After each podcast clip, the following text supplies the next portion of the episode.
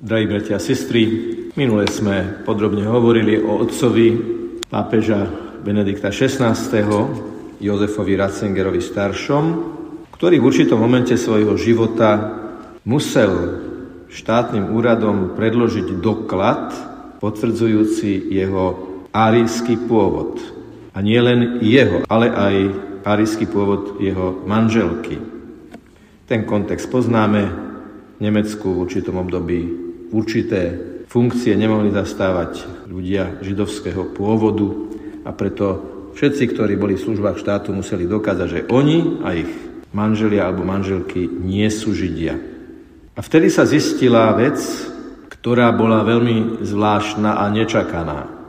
Zo záznamov totiž vyplynulo, že matka Jozefa Ratzingera, budúceho pápeža Benedikta XVI bola nemanželským dieťaťom.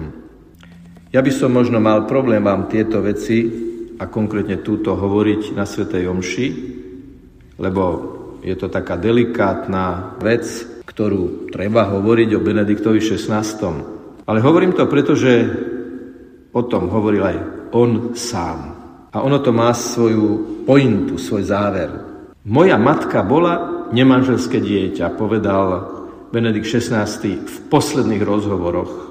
Muž, ktorý sa neskôr oženil s jej matkou, bol jej otcom. A potom mali sedem detí. Pre kardinála Ratzingera, keď sa ho na to Peter Zewald, jeho životopisec, spýtal, ako to bral, odpovedal, že to pre ňo nemalo nejaký zvláštny význam, toto zistenie. Citujem, pretože matka bola taká presvedčivá, taká autentická, nepotrebovala dokazovať morálku svojej rodiny.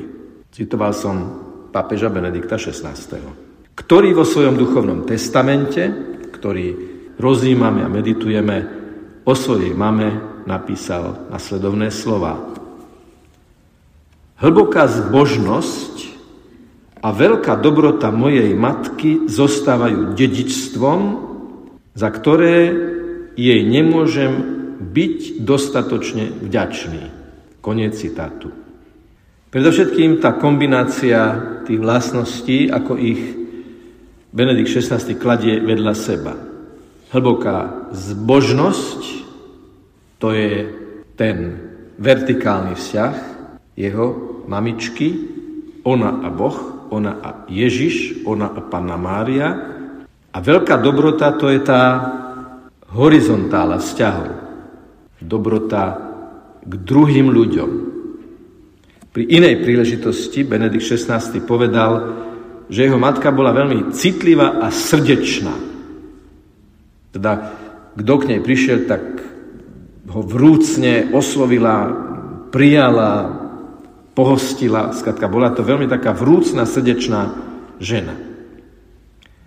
Veľká dobrota je ovocím hlbokej zbožnosti a zároveň hlboká zbožnosť, ktorá sa stále prehlbovala, bola zase ovocím veľkej dobroty. A je to vlastne pozvanie, aby láska, ktorú načerpáme, zakúsime od Pána Ježiša, sa prejavila v našej dobrote voči ľuďom okolo nás. Čo nás na tejto formulácii alebo na tejto vete z duchovného testamentu môže prekvapiť je, že maminu hlbokú zbožnosť a veľkú dobrotu nazýva dedičstvom. V posledných rokoch svojho života cíti a vyznáva, že nesie v sebe hlbokú zbožnosť svojej mamy ako dedičstvo a veľkú dobrotu svojej mamy ako dedičstvo za ktoré jej nemôže byť dostatočne vďačný. Keď som čítal tieto slova, napadlo ma, ako mi kto si hovoril, že existuje vitamín, ktorý si človek môže kúpiť, ale je k ňomu pridaná ešte ďalšia zložka, ktorá pomáha vstrebávaniu tej základnej látky.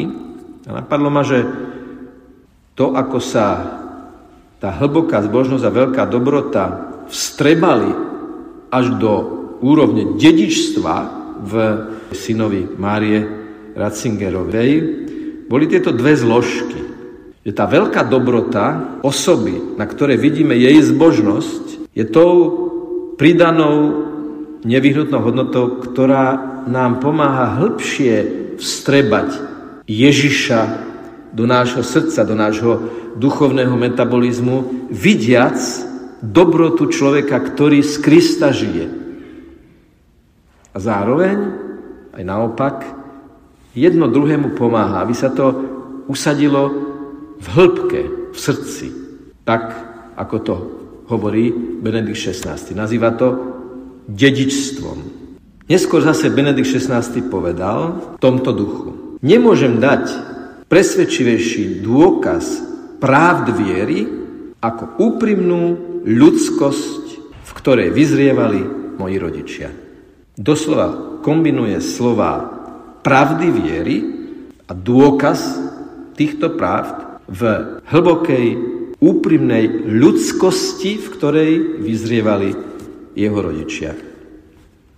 Na pozadí týchto slov nás samozrejme, ako minule sme hovorili o kríze odcovstva, nemôže napadnúť aj to, že existuje aj kríza materstva.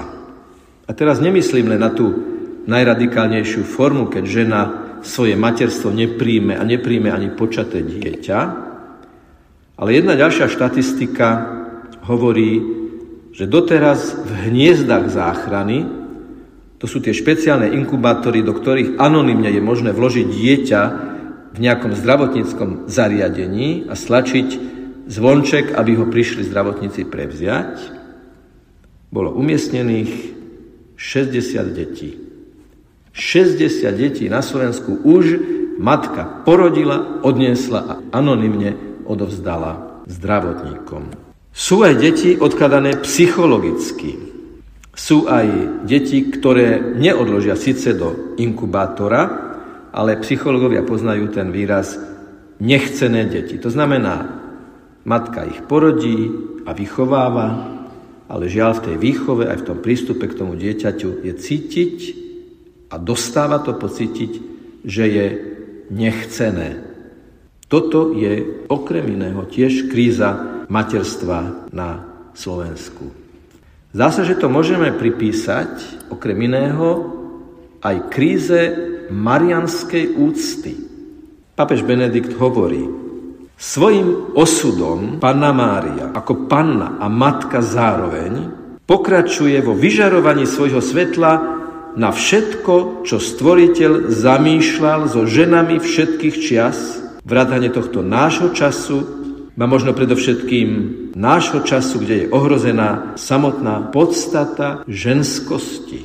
Ako keby skryto spomínal Benedikt XVI na svoju vrúcne milujúcu a hlboko zbožnú matku, ktorá sa potom starala o, o ďalšie deti vo svojej rodine a prepája to na marianskú úctu. A my vieme, že Mária Ratzingerová, matka Benedikta XVI., bola hlboko zbožná marianská ctiteľka. A už sme povedali, že inzerát, ktorý Jozef Ratzinger druhýkrát uverejnil v novinách putnického marianského mesta, mesta Altetting, si prečítala práve, keď bola jednou z pútničiek do tejto destinácie.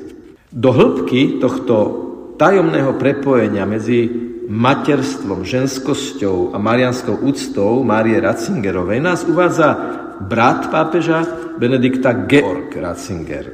Táto prežitá, prežívaná a praktizovaná zbožnosť determinovala celý náš život. A potom píše ten istý Georg Ratzinger.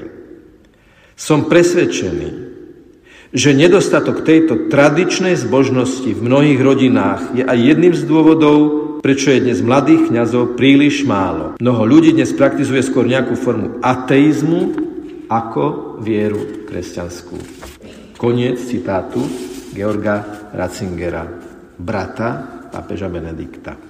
K zaujímavým zisteniam sa dostal spisovateľ Johann Nussbaum, ktorý sa niekoľkokrát aj stretol s pápežom Benediktom, na internete sú aj ich fotografie, ktorý sa podujal napísať životopis matky svätého otca Benedikta XVI, kde zistil okrem iného v meste Rimsting, kde ona žila so svojou rodinou, že v jej rodine sa pomáhalo ženám, ktoré sa dostali do ťažkej situácie, že sa stali slobodnými matkami. Snažili sa im pomôcť nielen materiálne, ale aj duchovne.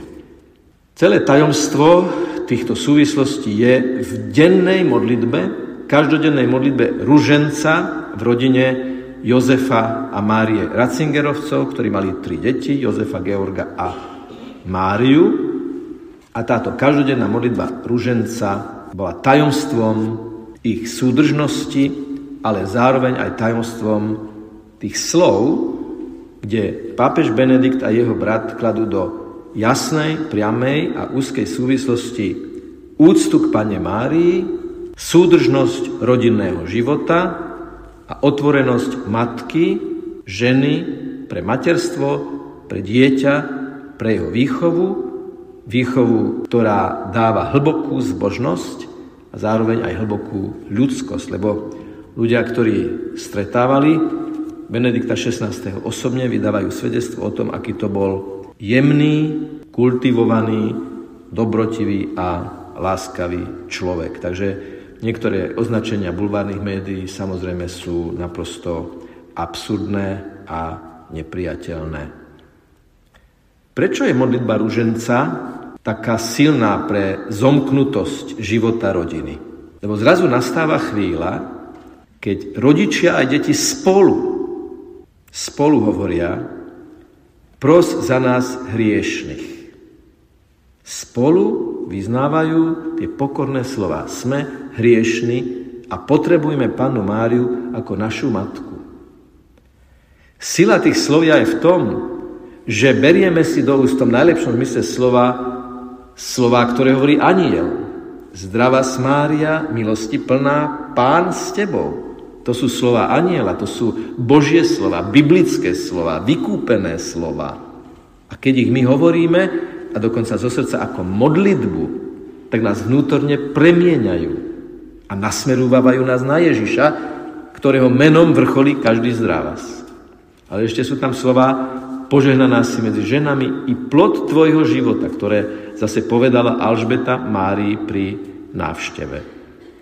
Takže na pozadí príkladu hlboko zbožnej marianskej citeľky Márie Ratzingerovej, na pozadí rodinného života Jozefa Márie a ich detí, uprostred ktorej bola aj táto modlitba, si môžeme zobrať príklad. Ak máme v rodine nejaký problém, tak je veľmi dôležité vedieť sa spolu modliť.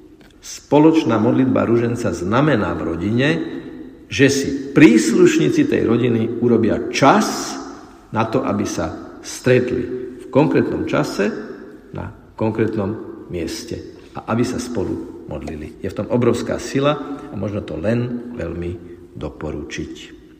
Nech je pochválený Pán Ježiš Kristus. Amen.